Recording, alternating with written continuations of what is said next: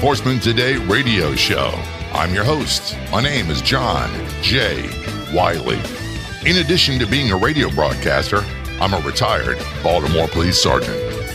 In most episodes of the Law Enforcement Today radio show, we'll be joined by special guests. We'll be talking about issues that affect law enforcement officers, both active and retired, their families, friends, and supporters. We'll also be discussing incidents in the news from the perspective of those in law enforcement. Visit our website, lawenforcementtoday.com, and be sure to like and follow us on Facebook. Search for Law Enforcement Today. Welcome to Law Enforcement Today. I'm John J. Wiley, flying solo in the radio studio. Uh, Robert Greenberg's working today, and he's got official police business to take care of and can't be here. So I'll be doing this alone even though I'm alone today, I've got a really big show lined up for you. Patrick Shaver, a filmmaker, and he's produced a film called Officer Involved. It is a great film. This guy, very bright, got a bachelor's degree from University of Buffalo, master's of conflict management from Kennesaw State University. He's lived in Ireland. His studies have taken him to the Middle East, and he's an instructor and is a crisis intervention certified law enforcement officer in Georgia.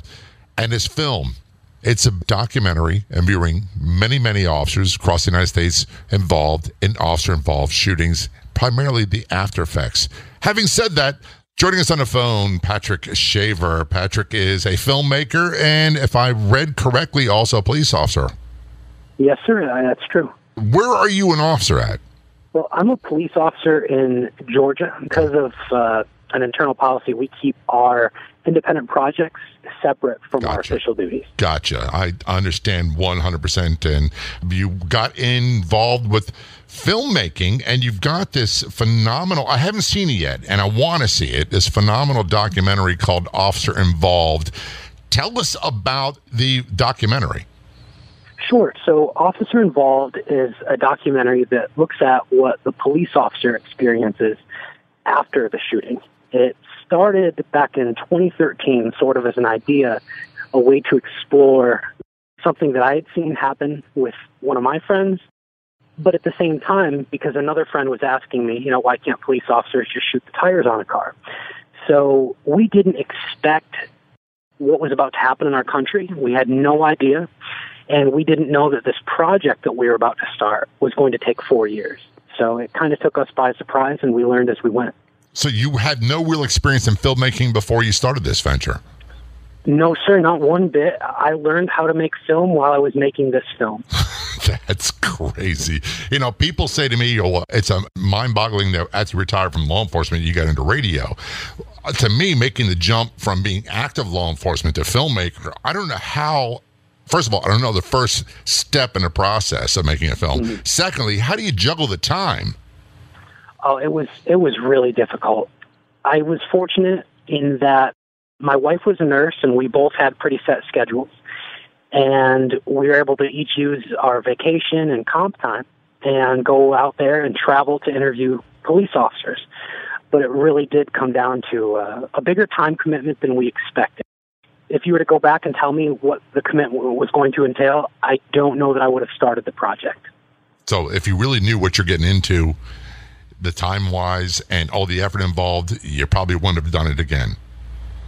Absolutely, and and I'll explain why. It's it's like going down the rabbit hole. You just take these little baby steps, and suddenly you look back and you say, "Oh my God, how far we've come!" It's it's really incredible to look back at it. Something that you know, all, in all honesty, I, I got into law enforcement in 1980. I was retired in 1992, and there's not a whole there back then anyway. There wasn't much talk involved after officer involved shootings or critical incidents or any of that is kind of like hushed up on the swept under the rug. And by the way, go out and have a few beers and decompress that way.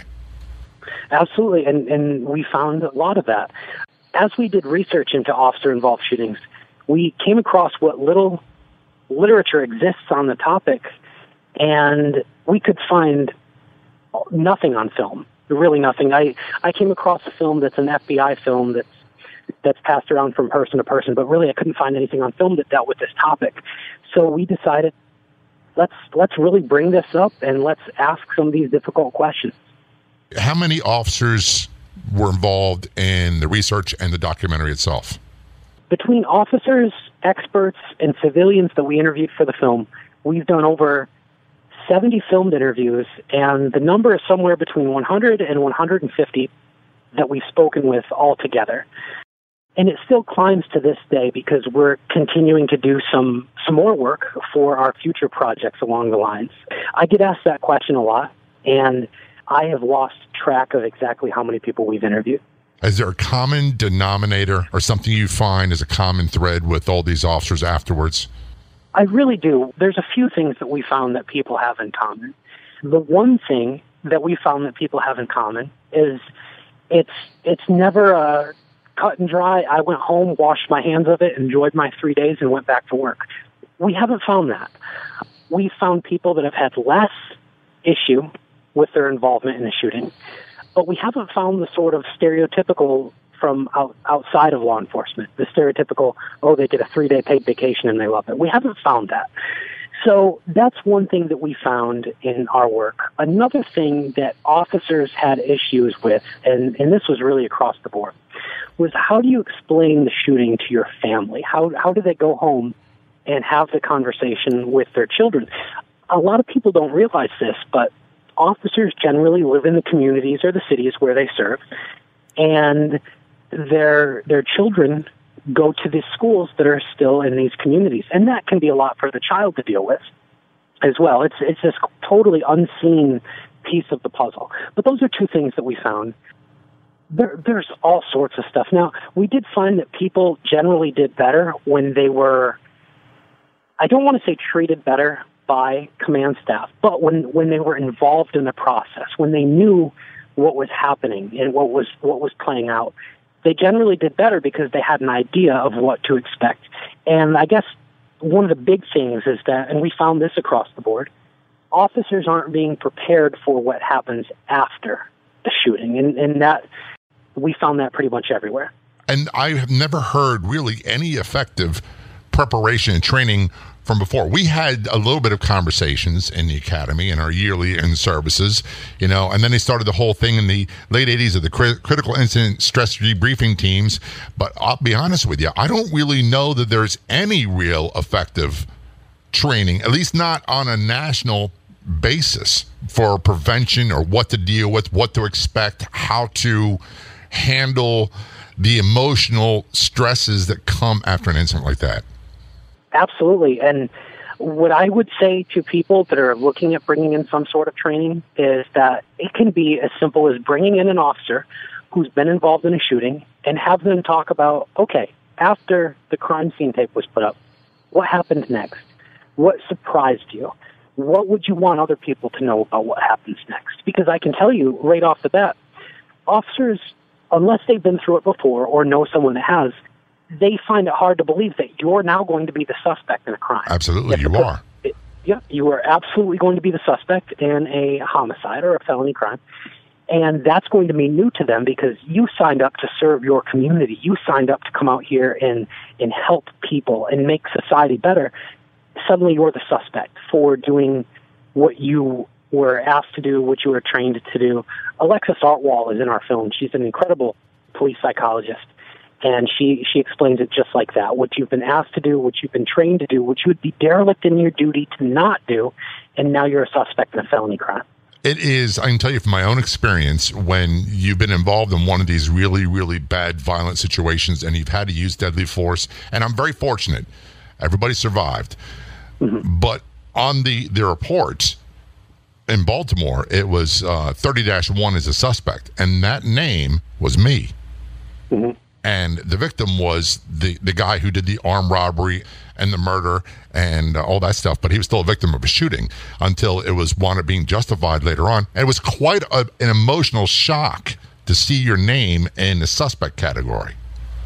Absolutely. If you look at a lot of these crime scenes, a lot of these folders that contain the crime scene files, the officer is listed as a suspect. The person who was shot is listed as the victim. Whether the person lived or died that's generally how it goes. And just uh, we're not really preparing our officers for that, how that might feel to see your name as the suspect. You mentioned the children.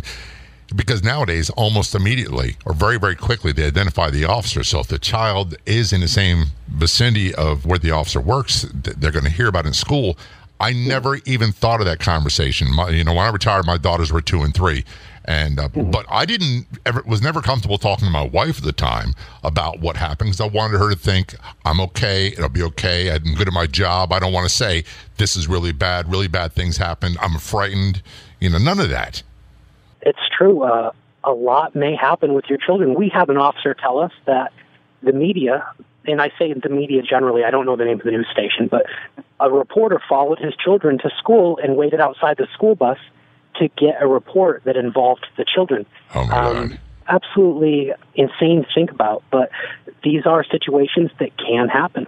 Now, this documentary, Officer Involved, it's been how many years in the making? The project itself spans four years. We spent about two years actively filming and editing, about two, two and a half years. And it's available for purchase online? It is. It's available for purchase on DVD at officerinvolvedproject.com and worldwide on iTunes.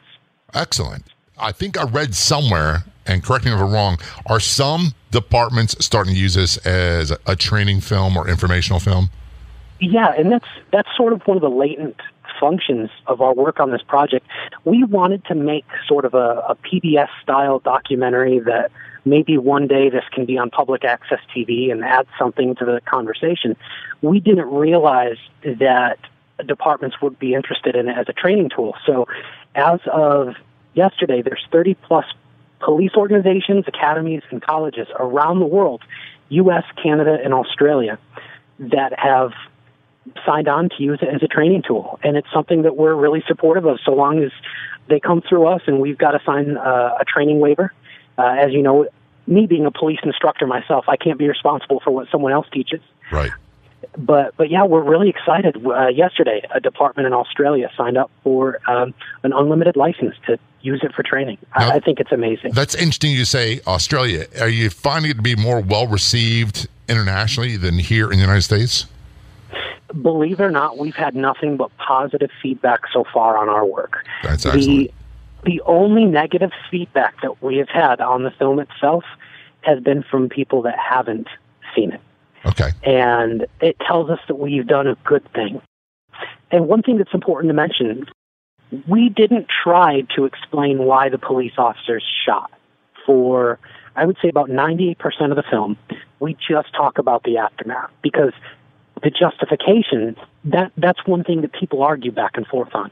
We tried not to get involved in that. We just wanted to say no matter what the situation is, there is an aftermath. And I'm sure I can just tell from my own example, my uh, own experience, it is very difficult, uh, especially when through multiples, that, that just that kind of violence leaves a certain mark on not to sound religious, but mark on your soul and your psyche as mm-hmm. well. It definitely changes you. And I would be interested to, to ask you as well. I know you're the interviewer, but I'd be interested to ask you if being involved in these shootings had any type of impact on your career down the road as you progressed. Yes, it did. Um, you know, I'll be honest with you, I'm not quite sure how. Uh, I was involved mm-hmm. in four over 11 years, and uh, the first two I never even fired a shot back. I just instinctively knew it wasn't the right mm-hmm. response. Uh, the last two were were devastating and were tremendously violent. The last one in particular wound up. The suspect had my hand and my gun at the same time twisted towards my head, my revolver, and was wow. trying to shoot me. And I wound up tearing up my wrist. And I've been I've got two big steel plates in there, totally fused, and was retired on uh, what they call uh, physical disability. So at that point, you know, to have affected my career, it, it, killed my career, and it ended it before I wanted it to be over. The, the transition from that uh, was a, a, subject for a different day as well, and sure. so it's it's much much better now. But in the beginning, it was really really tough. And the best thing I can tell people, and I've talked talked to young officers, is that when things go bad, if they do go really really bad, two things you should always do if you have to use force, you know, A, don't lie about it. B, talk to a lawyer. And C, talk to a mental health person that understands, not just someone who's got credentials, someone who understands what it's like to be a first responder and some of the things to go through, because those things could really save your life. You're you're absolutely right, and just just to mention a little bit about talking with somebody that understands the IACP best practices were created in 2013. A, a lot of departments might not have had a shooting for 10, 15, maybe more than that years. So if departments aren't looking at what the IACP has offered as a best practice, then they're going to be a little bit behind the curve when the shooting does happen. And of course, one of those pieces is that when the officer does finish up, um, or while the officer is going through the process, they they need to speak with someone who is trained and licensed and has criteria in trauma. That's absolutely correct because what happens is you want to talk to someone and you can almost it almost sounds like you're a law enforcement officer. You ever encounter mm-hmm. someone who's delusional, you talk to them on the street, I'm sure you have. And yes. they're just rambling, rambling, rambling, and it's like it doesn't make any sense. And sometimes that's how the officer can feel when they're talking to someone who has no concept of what they're discussing that you're talking a different language and, and they start asking questions and then it's like you get defensive and it's just counterproductive. So I would say it's vital that they have experience. It really, really is. Absolutely, Jay. And in fact, one officer that we spoke with told me that the counselor that he was sent to was a domestic type counselor. So he found himself having to explain certain um, aspects of the job to that domestic counselor because she wasn't familiar with the job. And he said it was about halfway into that interview, I felt like she was trying to get me to justify why I pulled the trigger in the first place. Right. There and you go. It, it made it completely ineffective. It does. It, here's the other thing I want to ask you. You've seen Hollywood and you've seen how they present law enforcement officers, and you've seen, you know, the, the buddy cop films, and there's a, a, shooting and how they handle it. How far is that from reality? It is so far from reality.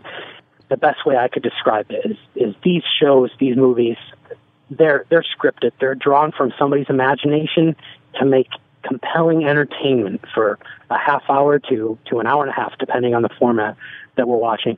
In real life, these situations are happening, and investigations into officer involved shootings can last as many as two, three, and four years. Oh yeah. So they they are so far removed from the actuality, but it, in the same time, this is enter, this is entertainment. These these shows are are are created to keep us engaged and to keep us entertained. So they try to pack as much entertainment as they can into this segment, and it's just so far from the truth. And unfortunately, a lot of people in the the, the communities uh, that watch that stuff, uh, even in the news media, consume that product, the Hollywood product, and think that that might be somewhat close to reality.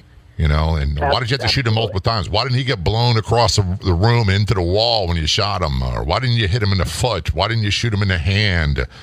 Um, all these preposterous things in reality don't make sense and are not even remotely close to being realistic. Not at all. Um, we did ask all of our police officers the question, why didn't you shoot them in the hand? And we asked this question because we were originally going to create this big segment to put in the film where we finally answer this question. And the answers were pretty simple. One, we're not trained to shoot in the hand. Two, we're responsible for wherever that bullet goes. So right. if I miss their hand, I, that might hit somebody else. I'm now responsible for that.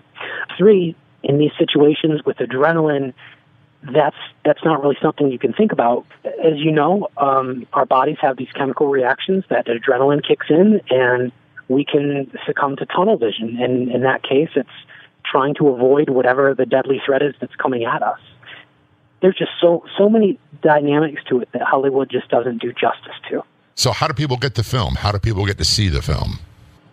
It is now available um, on DVD at officerinvolvedproject.com, and of course, it will be on iTunes and Google Play.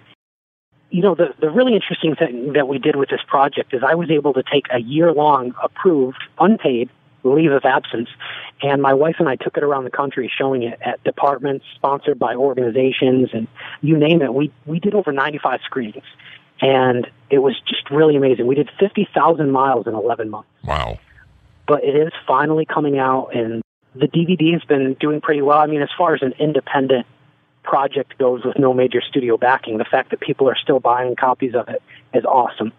But it will be instantly available worldwide. Can't wait because we want this to be part of the conversation. And it's a conversation that needs to be had. And the other part of the conversation that, that is not being addressed, and I don't, I don't know the film does, but the media certainly isn't, is when you talk about officer involved shootings, uh, the headline it always begins at the end. The officer shot and killed the suspect. There's mm-hmm. very little mention about the choices and actions that the suspect committed that the officer responded to. And uh, people wind up having this misconception that a police officer has a lot more control over someone in their decision making than they do. The chance, reality is you don't, you're reactionary. And we actually talked about that in the film. I think um, the exact wording is almost how you how you described it. That they look at the end and not what led to it. We have a uh, an extended section on media in our film. Now it, it was longer before. We've since cut part of it out, but we've actually had journalists ask us, "Hey, can I can you send me the this media section? We want to report on just that." And were you able to send it to them or no? Oh, this was before the DVD was available. We said let's wait and, and let's wait till the DVD comes out awesome idea, awesome project. And it kind of blows my mind. I did a little research on you. You're a police officer, you're highly, highly educated. Tell us a little bit about your background.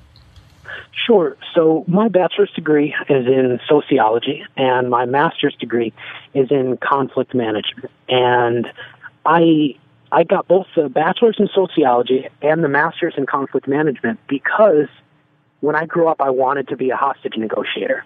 So fast forward all these years later, I am a hostage negotiator, and this project has sort of become the focus of of my career.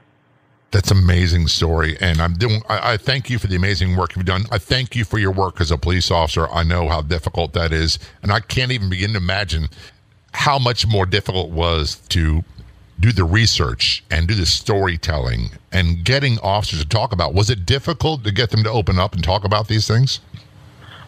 No, but I only say that because um, I didn't have some of the hurdles that other people have. One, I'm a police officer. Right. I wear my background and my personality on my sleeve, so people that that meet me know um, what they're getting.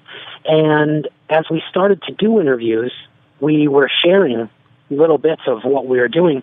And other officers saw it and they reached out, and for the first time, they were being given an opportunity to share their perspectives. So what started as a project where we said we'll probably interview 10 people and we'll be happy if we can get two or three experts turned into a project where we've interviewed eight experts. We had more that we could have. We just didn't have any more time and tons and tons and tons of officers.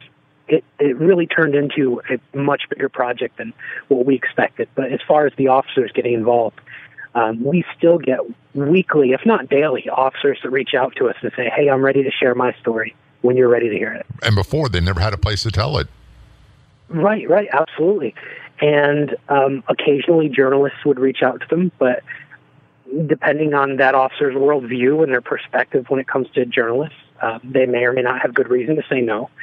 We also were never trying to ask them, "Hey, can you justify for me why why you did what you did or what was going through your mind at the time?" We picked up with, "Okay, after the bullet left the gun, what happens next?" Okay, that's an interesting perspective because it's also very difficult to put into words, explaining the justification why you did it. And what I try to tell people is when I became very much aware that this man was trying to kill me, trying to end my life, it's kind of difficult to explain in legal terms or in layman terms how how that feels. Um, so you, you have to react. There's not a lot of time to decide uh, whether you're going to react and which way you're going to react. And no one ever knows which way they're going to react either. It's uh, you're not going to know until you're in that situation. So, w- one last question, actually, two last questions. How big of a problem, in your estimation, is post traumatic stress disorder with law enforcement officers, in particular those that have been involved in these critical incidents and officer involved shootings? I think post traumatic stress disorder is a problem. And it's not just a problem with regard to shootings, it's a problem within our profession. And once an officer realizes or they've worked with a professional and they can come to see that, okay, I do actually have signs and symptoms of this and they can get it addressed, it can become a managed problem and it can be managed very, very, very well. what I worry about for our profession is the amount of people that may not know, that haven't been prepared, that don't know that that hey, these might be the signs and symptoms of, of something bigger. But I will say this. When we started working on this project, one of the ideas that we had in our mind was we're going to find out that everybody was affected extremely badly and it's something that never goes away. And that's actually not the case. It's not what we found. Now, it does become a part of their life story, and we address this on film. But most police officers incorporate this into their life story and they move forward and it becomes part of who they are. I'd say similar to a lot of combat veterans. They, they, you know, they've come to grips with it and becomes part of uh, what makes them who they are today. Yeah, absolutely. Um, and, and, certainly not in a negative way. I don't mean that in a negative way at all. It's all, no, uh, quite often very positive. Last thing, uh, actually, you know, so many questions are coming to mind to me. Oh, sure. And partly because of my own experience. Did you find when you were talking to these officers, did you spend any time talking to their spouses and the impact it had on them? We did. We talked to a couple different spouses, and originally we had a spouse in the film, but as it, the the first version of the film was over two hours and fifteen minutes. I think it was closer to two twenty or two twenty five. We had to cut the film down to ninety six minutes to to try to keep it within regular parameters for film. But we did speak with a spouse, and the the most incredible thing that was said by a spouse was said by this woman to me. It was in Shreveport, Louisiana, and I asked her, I said, after your husband's shootings, do you ever have the idea or get the compulsion that you don't want your husband to be a police officer anymore? And she said this to me. She said, I've heard other police wives say that, but my husband is a police officer through and through. If I were to take policing away from him, that wouldn't be my husband anymore. Very well put. Now, what is your next project? I'm sure you've got more in the works. Oh, yeah, absolutely. We've got four I, I'm, I'm hesitant to say five projects right now, but we're by the end of summer we'll have three or four projects shot and finished, and one of them has to do with a major officer-involved shooting. It, uh, another one is actually uh, a scripted piece, and then we're doing a documentary on something that touches policing, but not from the officer's perspective. And it's it all it, the idea behind our work that we're doing this summer on our film or our film projects is different perspectives and, and humanizing law enforcement in the profession. Thank you so very much. Where can people get more information about the film and you? Sure, officerinvolvedproject.com, and then they can find us on Facebook. Just search Officer Involved Project. Patrick Shaver, thanks so very much. Thank you, Jay. Patrick Shaver, filmmaker and police officer. And, you know, talking to him, I realized there's so many things to talk about with this film, Officer Involved. You can get more details about the film and Patrick at the website officerinvolvedproject.com. That's officerinvolvedproject.com. You can get the film there. You can also get it on iTunes and Google Play Music as well. And I look forward to hearing from Patrick about upcoming projects. Very, very bright guy and uh, lots of good information. I, for one, can't wait to see the film. Today, Robert Greenberg, my sidekick, is out doing official police business. So I'm by myself today. Had a good time. Want to remind you if you ever want to be a guest on the Law Enforcement Today radio show, it's very easy. We can accommodate you from anywhere you might be. Just contact us. Go to our website, lawenforcementtoday.com the contact us page and send us a note. Send us a note via our Facebook page or send an email to Robert Greenberg at LETCEO at gmail.com. We'd also like to hear if you have any topics, suggestions, show suggestions, questions, even criticisms from time to time. Love to hear from you. This show is, after all, for you, the law enforcement officers, active, retired, families, friends, and supporters. Until next week, this is John J. Wiley. See ya.